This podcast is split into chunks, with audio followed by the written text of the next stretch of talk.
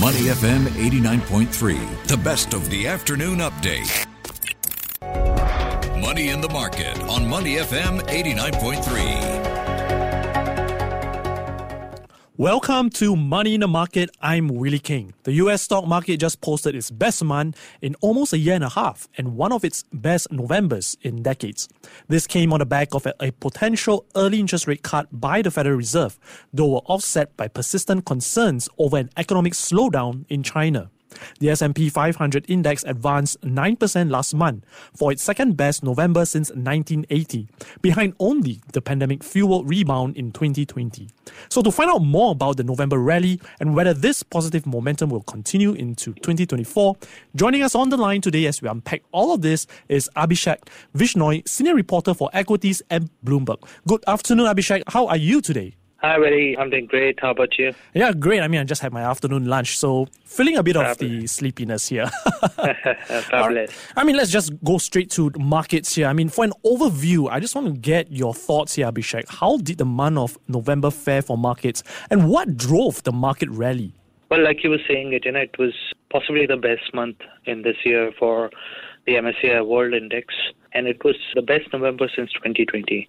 Broadly, you know, everything from stocks to treasuries moved because there was a broad rally in everything due to plunge in bond yields, and that was because of increasing bets that Fed is done with its rate hike campaign. There might be some easing coming in this year. So investors frantically bid up price of treasuries, agency and mortgage debt, sparking the best month since the 1980s in some of these asset classes. It was a pan, you know, markets rally. Everything from stocks to credit to emerging markets rose. And like you were mentioning, uh, you know, MSCI World Index, uh, US emerging market shares, they almost gained by similar magnitude. Mm. China missed it. China largely missed it.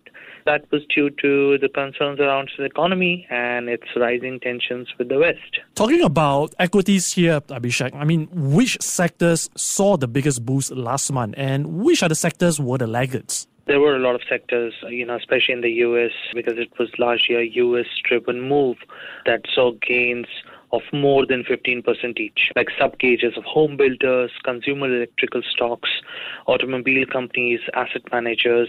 Let's not forget the tech, both software makers and semiconductor companies.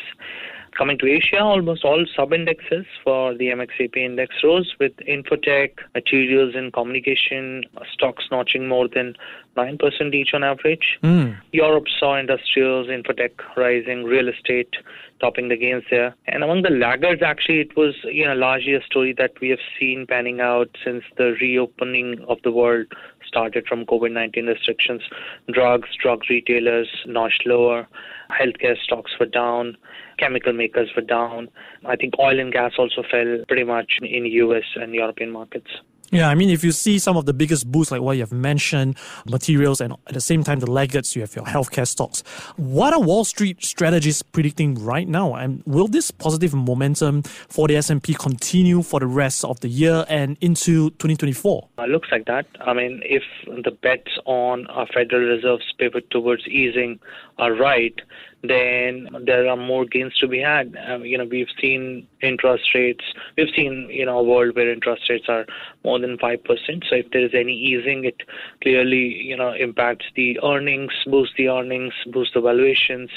So there is definitely scope. We need to monitor the signs in the economy and we need to continue to keep a tab on whether inflation is slowing and how it's changing Federal Reserve stance, you know, in that context among the major markets uh, that everybody, um, most of the guys are bullish on, you know, Japan is possibly the best idea. India is the next one. And of course, US semiconductor and tech stocks, they are doing very well.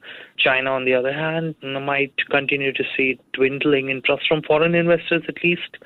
In emerging markets, apart from India, Mexico might, is also looking good to names like JP Morgan.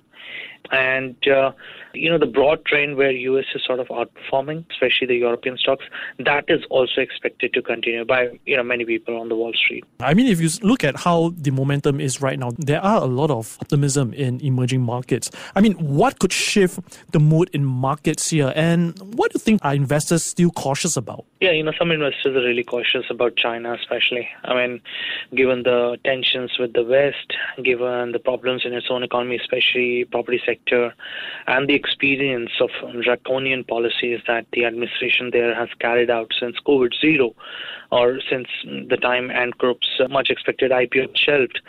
Most of the long term money, you know, you talk about pension, sovereign wealth funds, private equity, most of that long term money, especially from the Western world, is actually uh, looking to shun China, pause China exposure, cull it. So that becomes a big headwind for the long-term allocation to China. Mm. That's that's the biggest worry. And the second one is, of course, U.S. recession. I mean, yes, there are rate cuts coming, but portion of you know Fed's possible pivot is in the direction the economy might be slowing down. If it slows more than expected, then you know there might be recession around the corner over the course of you know maybe 12 to 18 months. You know, a recession in U.S. becomes a more probable outcome for for uh, you know some strategists, which in turn would drive negative returns because you're trading one year forward in markets. And then the third biggest thing is when next year has a very heavy election calendar. You've mm. see, you're getting, I think, almost 80% of the world's market cap, you know, may go through regime change if that happens.